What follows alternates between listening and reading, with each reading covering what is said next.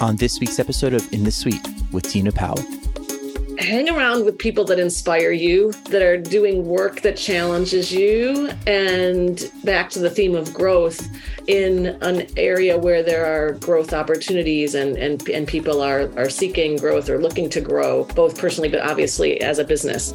It's actually okay to say no at certain points in your life.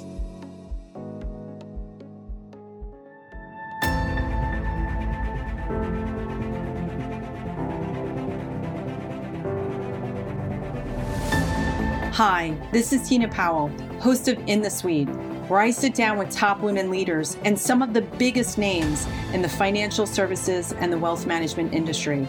Together, we'll discover some of their best secrets and top strategies to grow great business, build a strong brand, and lead teams in the 21st century. I hope you'll enjoy hearing their amazing personal stories of triumph, trepidation, and transformation in hopes of becoming better leaders ourselves. The time for you to lead is now, and you're in the suite. Taking a seat in the suite for an inspiring episode is the unstoppable Tricia Rothschild, a powerhouse in the world of fintech. With a career spanning over 30 years and an impressive portfolio of success, Tricia is the epitome of excellence in wealth tech. From serving as the president of Apex FinTech Solutions to her nearly 26 years at Morningstar, where she held positions as chief product officer and co-head of global markets, managing a $700 million portfolio of global software, data, and research business. With a bachelor's degree from Northwestern University, a master's in Russian and Central European economics from Indiana University, and a CFA designation, Tricia is an expert in her field. Recognized as Women to Watch by Investment News and named most likely to change wealth management by financial planning, Tricia is a true leader in the industry. She is currently a vice chair of the CFA Institute Board of Governors and sits on the advisory board of Riskalyze and Financial Fitness Group. And that's not all. In fact, one of the many gifts that you'll discover about Tricia Rothschild in this episode is that she is a pioneer in many ways, including her philanthropic endeavors. Tricia and her husband co-founded the Chicago Giving Circle, a community of families supporting local nonprofits. In this episode, Tricia opens up about the evolution of fintech, the importance of checking in, and women's representation in the industry. She also sheds light on the rebranding of Riskalyze and the difference between a CFA and CFP designation while sharing key lessons she's learned from trailblazing a long and successful career as a wealth tech investor and an independent minded fan of the disruptor and the underdog in the suite. Wow, Tricia Rothschild, take a seat in the suite. I'm so honored. There's such a behind the scenes story about this podcast. This is going to be such an incredible discussion, particularly for women in fintech and wealth tech and the project product management track. I am so excited and so grateful for you to be here. Thank you, Tina. I'm very happy to be here also. So I want to just segue really fast so people listening here to know why, like, why I'm usually really appreciative, but I'm doubly appreciative because what happened is is that Tricia and I I was testing out a piece of new equipment for that interview in person. And so I worked the night before and then I came back. And when I downloaded the files to my computer, the file sizes were big, but when I listened, there was no no audio there. So this is actually our second interview. But boy, we had a great discussion the first time. And this is even this is going to be even more insightful because a lot of what we talked about is after the fact. But first of all, let me congratulate you. Let me kind of take like the last three months and congratulate you and Riskalyze. I saw you at the Wealthies on September 8th. It, it, seems like it was many moons ago, but I mean, today's recording, we're not even in December yet. So it was just a couple months back. So congrats there. It was great to see you. Thank you. Yeah, it does. It was a very busy fall. It does seem like a long time ago, but it was a great event, and I was really happy to be to be there with uh, the Riskalyze team. Yeah, and congrats to Riskalyze. We're huge fans of Riskalyze. And uh, we were both at the Fearless Investing Summit, which is where that recording took place. Riskalyze won the 2022 Wealth Management Industry Award for Technology Providers, uh, Risk Tolerance, and Client Profiling. And what I was sharing with you, Tricia, was the fact that we were power users of Riskalyze way back when, over five and a half years ago, when, when I was at the wealth management firm, when I was at Beacon Wealth Management. Yeah, th- thanks. I, I, was appreciative uh, also as a board member of Riskalyze to be a recipient of that award. And I think it kind of speaks to the fact that in this industry, I think there's a lot of people that are really good at making the simple complex. Mm-hmm. That's unfortunate. And I think what Riskalyze does quite uniquely well is make the complex simple. And so if you think about the the risk tolerance and client profiling tool, which I know you you have told me that you used to great effect, um, it, it really is something that the end investor can understand and relate to, even if they don't have a background in measuring risk in the financial markets, but it speaks to the end investor, helps the advisor grow their business, and actually also from a compliance perspective, m- ensures that there is a, kind of a flow through between what the client is expecting and, and needs and wants and what is the advisor is actually delivering. So I, I think it's one of the few tools actually that can hit on all three of those stakeholder groups and and provide value to each member of that chain. Yeah and i think that they were one of the first fintech companies that really took ui and ux to a new level. And i remember putting out a, a, a tweet and i took a screenshot of like i had an old screenshot and they were like no that's a that's a wrong screenshot. I was like okay delete tweet. Like i love that attention to detail and I think that the platforms that we use today have come such a long way. But Another thing that was really exciting about Riskalyze is that number one, I want to congratulate you for being appointed to the board of directors. This is our industry titan series here on the podcast. You're the first guest to uh, to kick it off, and so now you've been a board of director member for Riskalyze for the last 11 months now, and so I would love to know I'm deeply curious about how that opportunity fell into your lap. Sure. So I don't know if it really fell into my lap per se because everybody in the industry is is you know relatively well connected and you have a lot of uh, history with various people. So i've known aaron klein for for years. He was a client of mine when i was at morningstar and also a, a partner of morningstar's and still is an integration partner with a couple of the uh, morningstar products. And what I think was most uh, new, new news was Riskalyze was recapitalized and HG Capital, which is a very large PE fund based in London, but also expanding in the US, came in as the majority owner about a year ago. And I joined the board shortly thereafter. They, they reconstituted the board and it was a really amazing opportunity for me both to reconnect with Aaron and uh, the Riskalyze team, but also to work with HG and take some of that capital that that they have to bring to bear to help Riskalyze continue to evolve as a as an organization and and help shape that. So so that that was one of the other motivations I would say for me to join at the time that I did. Yeah, it's such an exciting opportunity, and the, I would say that at, at Fearless Investing Summit that the room shook when there was a, another huge announcement, and that is that Aaron Klein, CEO of Riskalyze, announced that they would be going through a rebrand in 2023, which as a marketer, I, I love rebrands. They are bold, audacious moves. So I couldn't wait to get you in the suite here because I'm like, wow, that was it. Like he dropped the knowledge bomb and then that was it. so I am curious, what can you tell us? well, I'll tell you.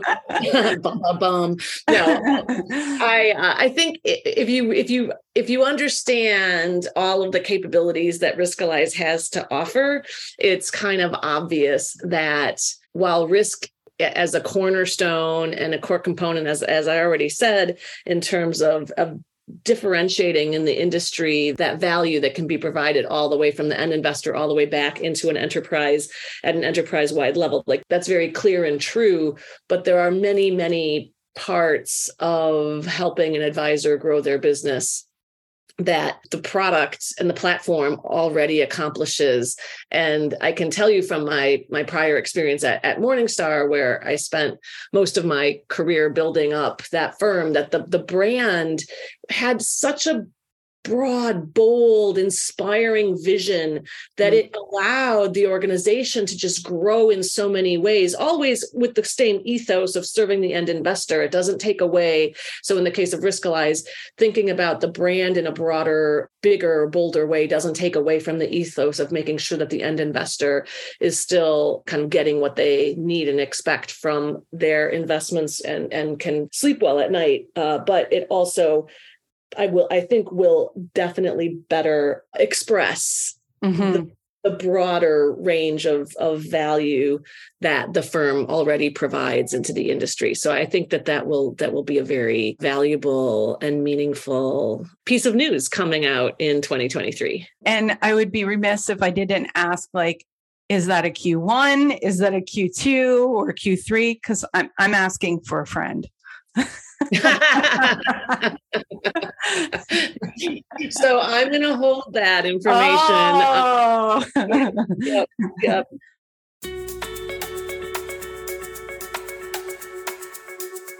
We are proponents of growth. It sounds like this is a Riskalyze commercial.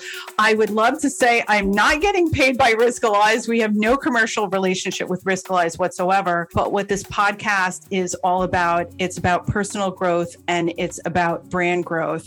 And while you were there, you had fintech industry titans state of the industry panel discussion. It is on youtube so i will put the notes in there. I find that the information was very relevant. You had brian hamburger lori hardwick bill crager cody foster and jamie hopkins all on one stage together. I mean that's incredible.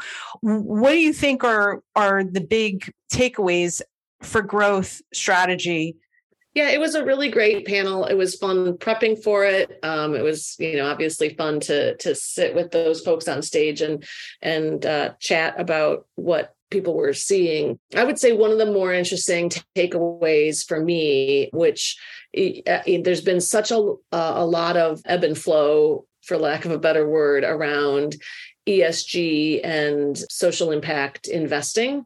And you know, in different parts of the world, it means different things. And in the U.S., I think there's there's been some interest, some skepticism. Bill Crager, yeah, summed it up really well by saying you don't necessarily need to be thinking about ESG in terms of those three letters, but what is true is that every portfolio has meaning to the people who hold it, right? To the investors who are invested in that portfolio. The portfolio has some sort of impact to their lives. And when you think about what that impact is, and if, that, if as an advisor, you can really speak to the impact and think of it that way, it, it takes away maybe some of the concern that people have about this value or that value and really puts it more in the lens of each individual investor. And I thought that was a really interesting way to frame it and, and something that I hadn't necessarily thought of in exactly that way before. But making your investments relevant to you and as an advisor, making sure that you have a way to talk to people about their investments that make them relevant to them is very valuable. I totally agree on that. And it was a fantastic moment when Bill Crager said that. What I want to do is when we would share this in the show notes, I want to get to that exact mile marker in that because it was worth it. There was so much like, there was so much emotion in his expression of that. And I felt like it was an aha moment. Here you were, there was almost a thousand advisors in the room. And that when he just delivered that, it was like a light bulb went off in all of our heads. And it doesn't matter how long you've been investing. You've been in the world, this world for a long, long time. I want to kind of transition into that. I think that Bill's insightful comment is a great, great transition into your history, Tricia. You were spent three decades of nearly three decades at Morningstar as Chief Product Officer, co head of global markets at Morningstar. And I looked at it 26 years equates to 9,496.5 days of your life. That's huge.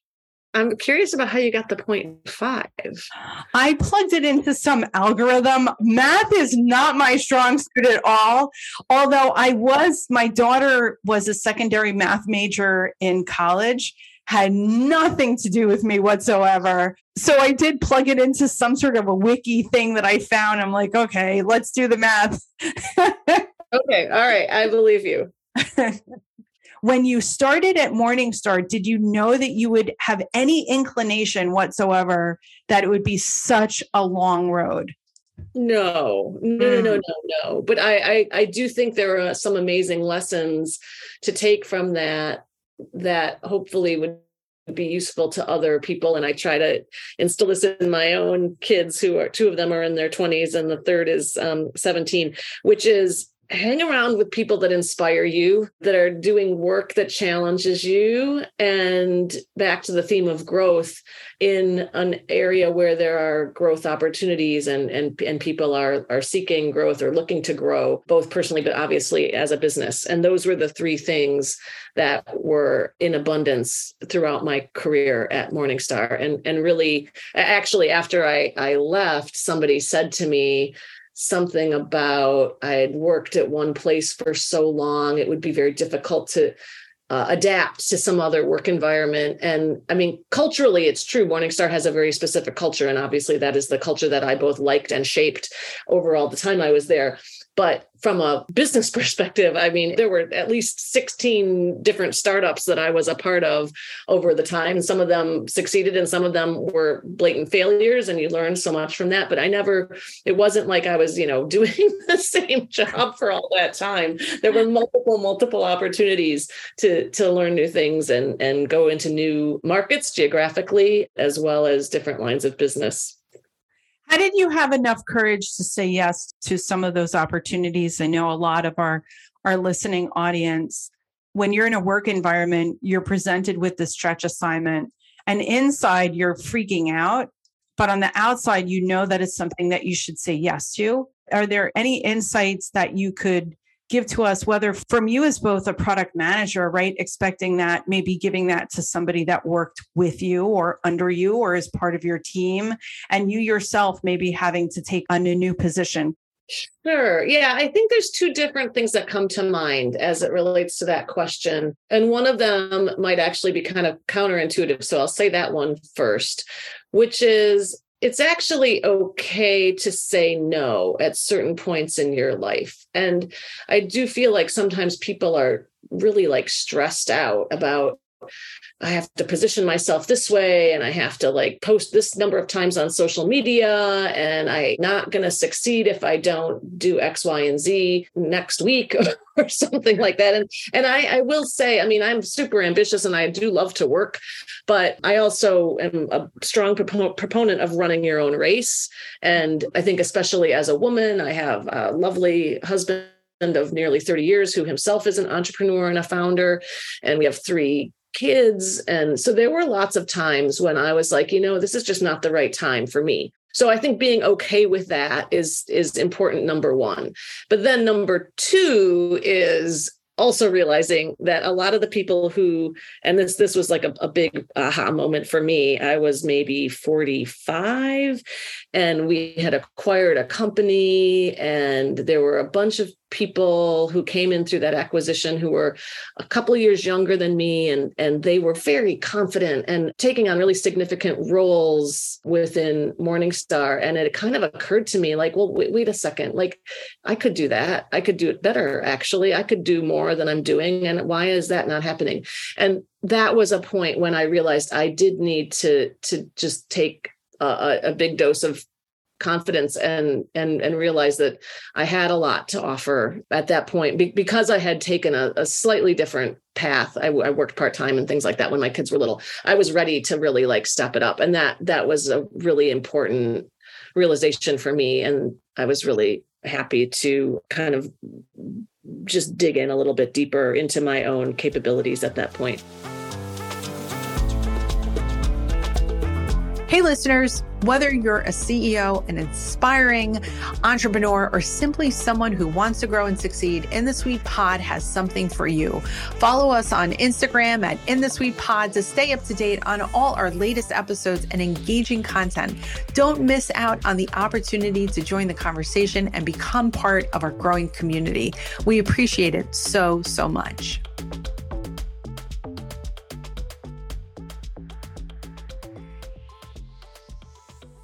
How much do certifications, continuing ed play a part in the trajectory of our, our careers?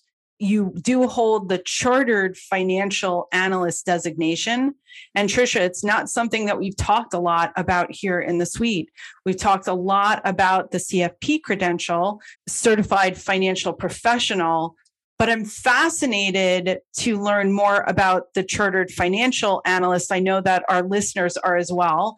And you also serve on the vice chair of the CFA Board of Governors. So it would be great if you could talk a little bit how does the CFA designation differ from the CFP and who's it for and who's it not for? Yes. So the CFA designation has been a very pivotal designation in the course of my career. I can't state strongly enough how important it has it has been for me in a whole variety of ways. Um, when I and part of it is just backing up a sec. When I started my my work at Morningstar, I was an analyst. I was a writer. I was covering securities, uh, specifically closed-end funds and mutual funds, and I didn't have a background in investing or finance particularly, and so I pursued the CFA as a way to ensure that I knew what I was talking about essentially. I also found it to be incredibly challenging. And at the time that I took it, the exam was only offered once a year and it's a three year course. And that back to the thing of running your own race. I was also having my kids around that time. I was in my like late 20s wow. Eh, early 30s so i i had, took the exam one year had a baby the next year took the exam the third year that was the second level had the baby the fourth year oh. and then finished up with the cfa the third year the in it basically what was year year five. And it wasn't like i had it all planned out that way ahead of time but that is how it happened.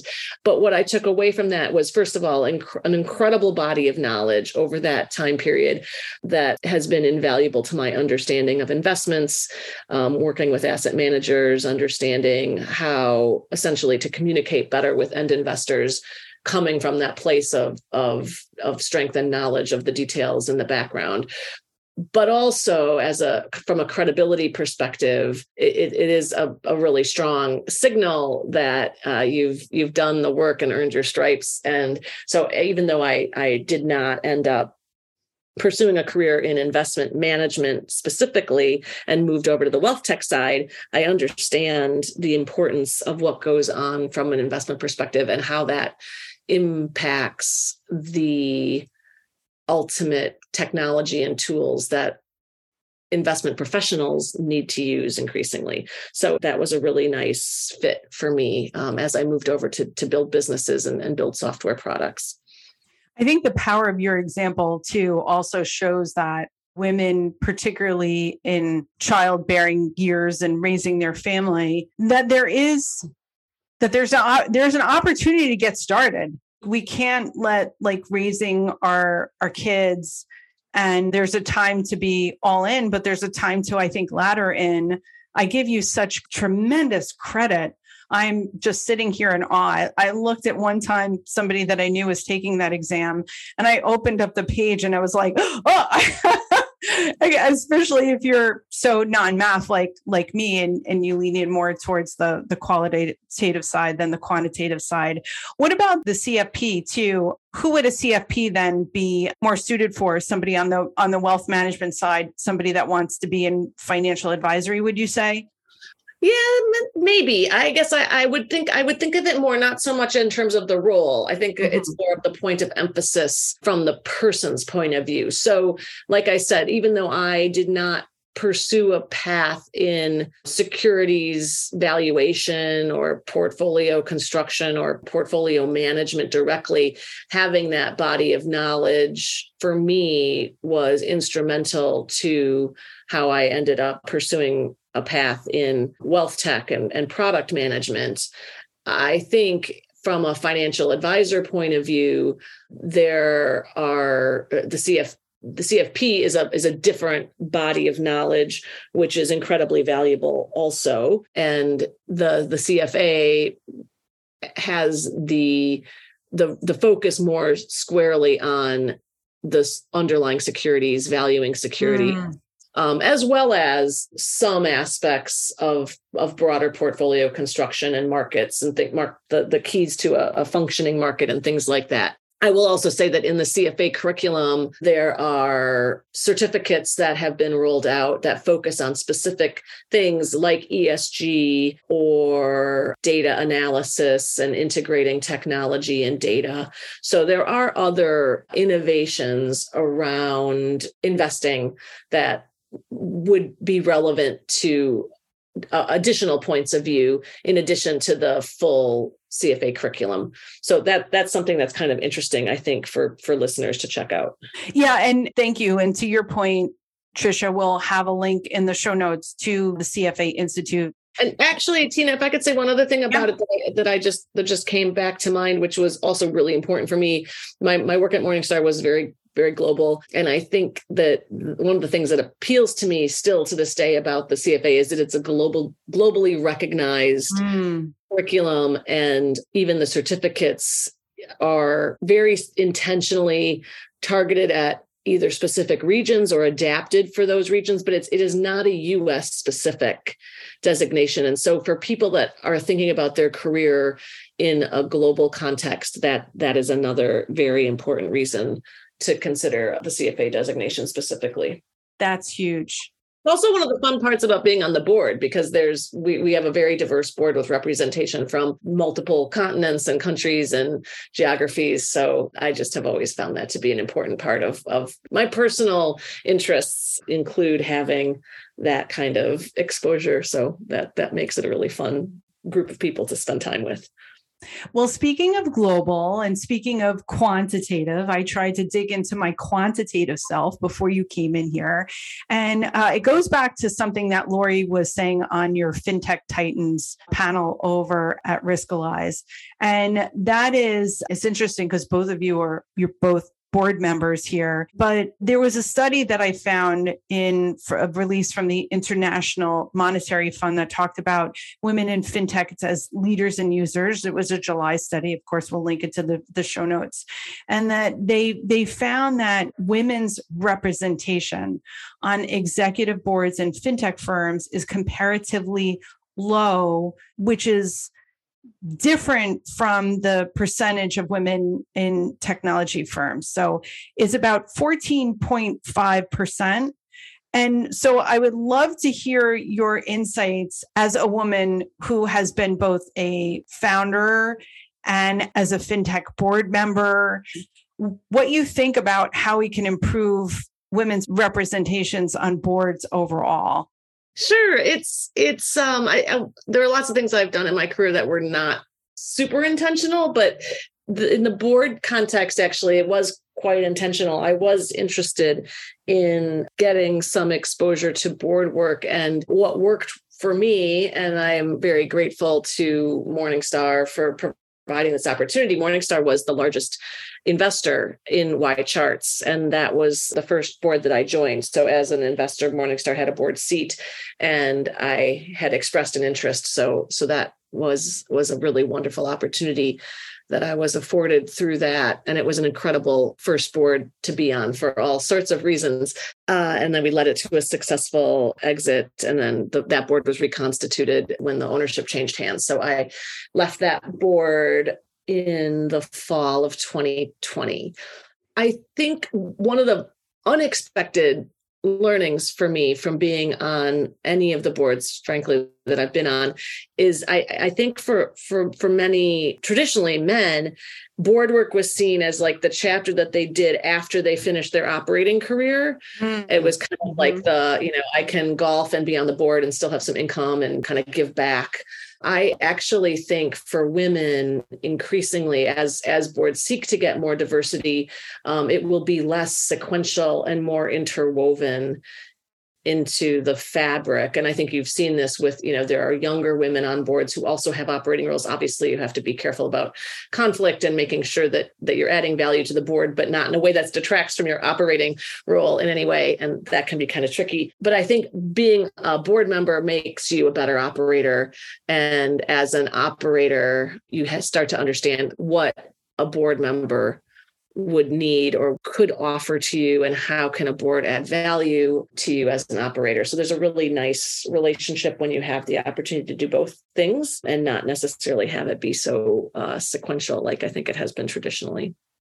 It's a huge piece of advice there. What a great takeaway that is.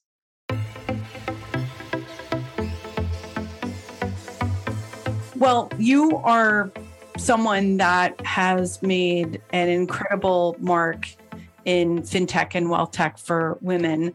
And you've been recognized by industry. You were included on financial, most recently, you were included on Financial Planning's 2021 Most Likely to Change Wealth Management. You received the coveted Investment News uh, Women to Watch Award in 2020. And I would love to hear from you what change in wealth management you were most proud about making in 2022 Yes, I, uh, I, I think coming out of the pandemic, one of the things that we've learned around relationships and personalization and really showing up for people even if it's only on Zoom.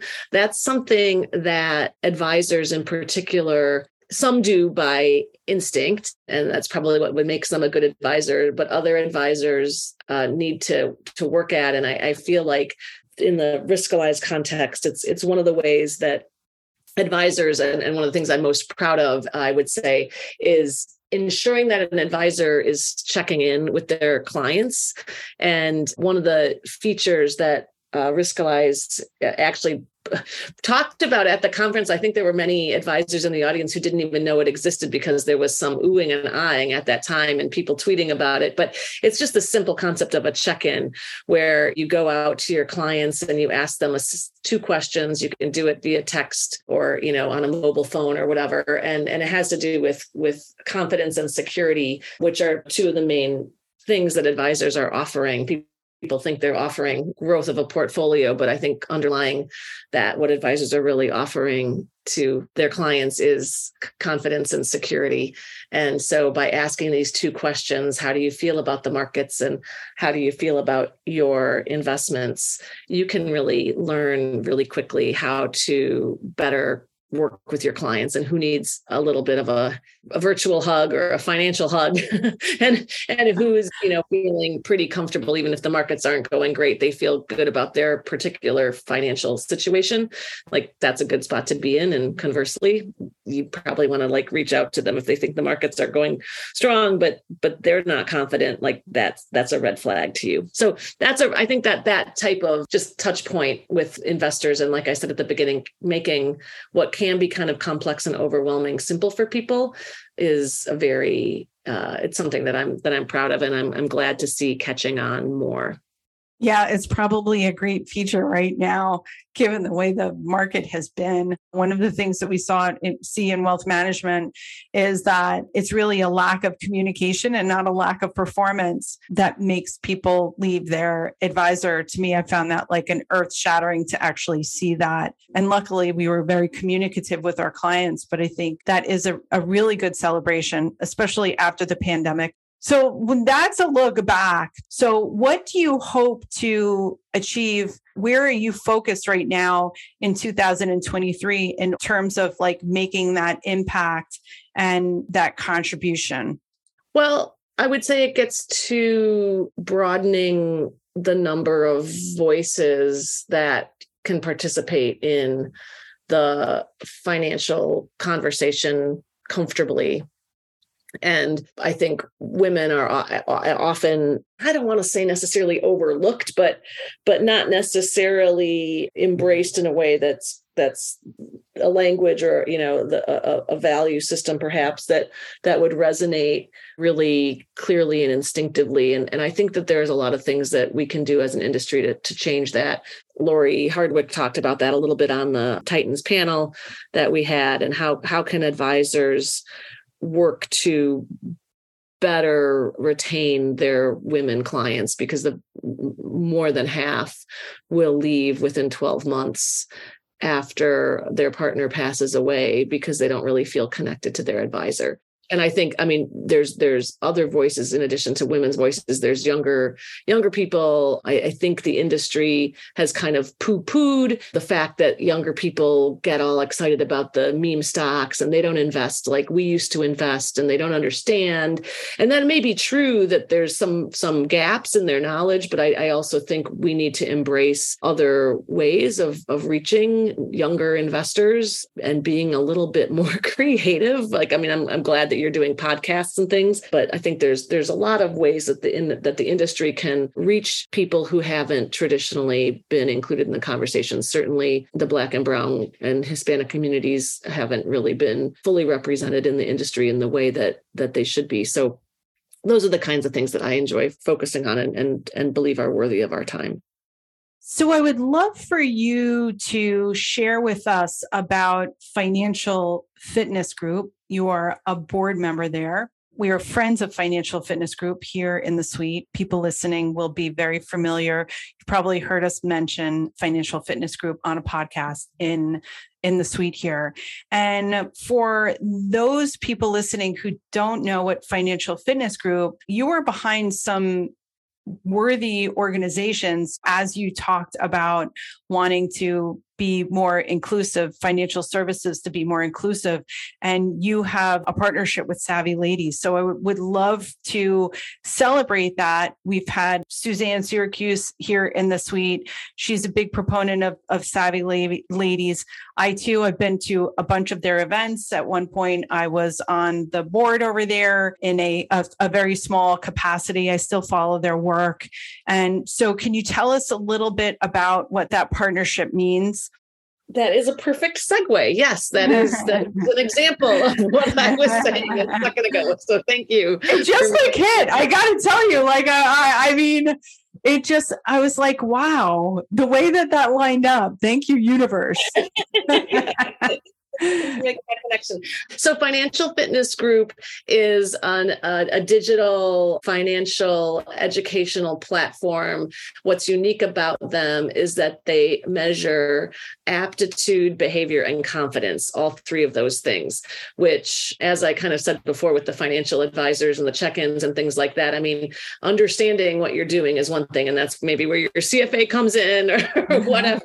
but um, how you behave, obviously, what's really going to impact the outcome and how you feel, which is the confidence is what you carry with you 24 7. So, using the financial fitness group uh, curriculum, and they have a financial fitness score, which measures those three things. It's an, an interesting offering. They, they power Morningstar's investing classroom, which is how mm. I first became familiar with them because we leveraged their work during uh, many of the years that I was at Morningstar. And they also serve clients as diverse as the Ho Chunk Nation, for example, in the Native American tribe in Wisconsin, where any of the participants of that community, when they turn 18, in order to get their government grant, they need to pass the financial fitness curriculum and they serve all of the state employees of the state of iowa um, which is a benefit that the state wow. of iowa provides to make sure that their state employees have a, opportunity to understand it and and frankly in the employer space having um, a, a, baseline level of confidence and understanding of your finances is also shown to reduce stress in the workplace which reduces healthcare costs. So there's a, a virtual circle of benefit that comes back to the employer when you offer these types of programs to your employees to help them reduce stress and and ultimately it improves healthcare outcomes. It's, it's really f- fascinating data supporting the benefit benefits of, of just having some basic financial understanding. in the case of Savvy Ladies, that's just an amazing organization. I was not as aware of them as you were. Obviously, I'm friendly with Suzanne and, and was very excited to learn through her introduction what Savvy Ladies is all about. And so I, I brought them forward to Financial Fitness mm-hmm. Group and that introduction. And so Financial Fitness Group is able to provide the digital online kind of courses to supplement the financial advisor work. They they obviously financial uh, savvy ladies rather has pro bono advisors that are generously serving women of any financial level who really are in a time of crisis or have some need to take control of their own finances and previously didn't have any outlet or, or any resources to understand how to do that. So having the digital coursework from financial fitness group is just a really obviously um, complementary addition to the work that they're already doing yeah, and I I love what you were just talking about on the pro bono side. It's reason why we bring these resources in the suite so that the people that need to have access to them or maybe could recommend these resources to someone else in need that they're on everybody's radar. So these are not things that are we're not suggesting anything that's costing money to people listening. It's just great financial content that's been tried and true that is empowering uh, organizations and wow entire states. That's really incredible. Your kids must be geniuses what effect do you think that the kids have kind of taken away from both you and your your husband just working and and being founders and being iconic in your industry? Clearly you're two people who've made a mark here. They are lovely children. Yes thank you. I will say they're really I think quite self sufficient. I was really pleased over Thanksgiving and everybody we agreed ahead of time like who was going to contribute what. I mean i had two, two, dishes that i was responsible for. My oldest son is a really amazing cook and so he did probably three things. My daughter was in charge of the charcuterie board. Um, my daughter-in-law made dessert. Like everybody just had oh. their contribution and i did not feel responsible for the whole thing in any way shape or form. Like i was a contributor just like they were contributors. We did have to call on my husband at the last minute. He does not eat meat but unfortunately we had not assigned the turkey to anybody else. He used to do it so he was drafted back to turkey duty. Um uh, anyway it just i just it made me kind of proud that like it wasn't on my shoulders and i was like hey, i think that worked out pretty well over all those years of you know many maybe missing meals or or missing dishes because I didn't have time to do it. Everybody has learned to chip uh, it. And I love Tricia how our questions are leading into other questions like just harmoniously. And I know the answer to our last question. Before I get to that, really quick, what's the best way for people to get in touch with you? Sure. You guys got to hold on for this last answer because it is it is mind blowing. It's awesome.